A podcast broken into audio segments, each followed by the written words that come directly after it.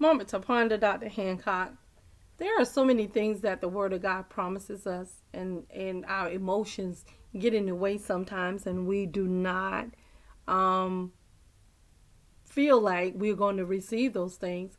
But you have to make sure that you're completely lined up with the Word of God, your emotions, your expectations, your mind. Keep in mind that your mind is a field of thoughts, you know, and the Word of God is instructions on how to think. And if you would just allow the Word of God to really think through your mind, I promise you it'll change everything. Um, and being patient, being patient when you don't want to be patient.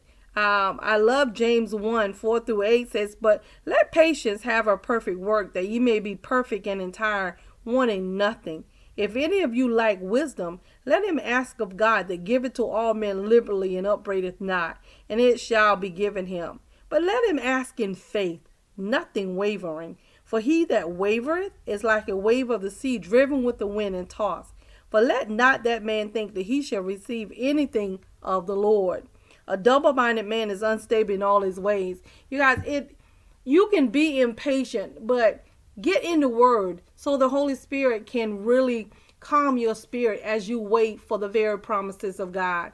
And you can't look at this thing through your eye gate because your eye gate will deceive you. And you can't think about it through your mind gate because your mind gate will lead you in a different direction. But the standard in the Word of God is the Word of God and being patient and not focusing on oh i want it i want it i want it but understanding that even in my waiting god is ministering to my to my want and I promise you, He's not going to give it to you before it's time. He's not going to give it to you before the season. Because again, if you get it prematurely, something else is going to be different and it may not go the way you want.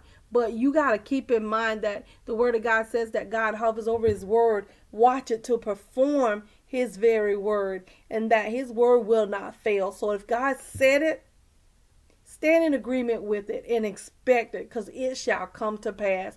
But as you wait, be patient through the word of God. Be patient.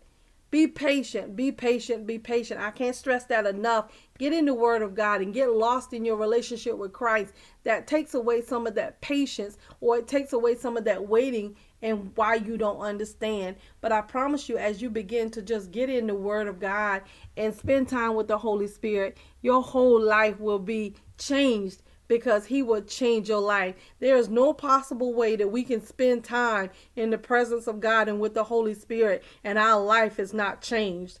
That is His whole purpose. And this is the confidence that we have in Him that when we ask anything according to His will, He hear us. And if we know that He hear us, we know that our petitions are granted. Real talk, Dr. Hancock, we need you to like, comment, subscribe, and share.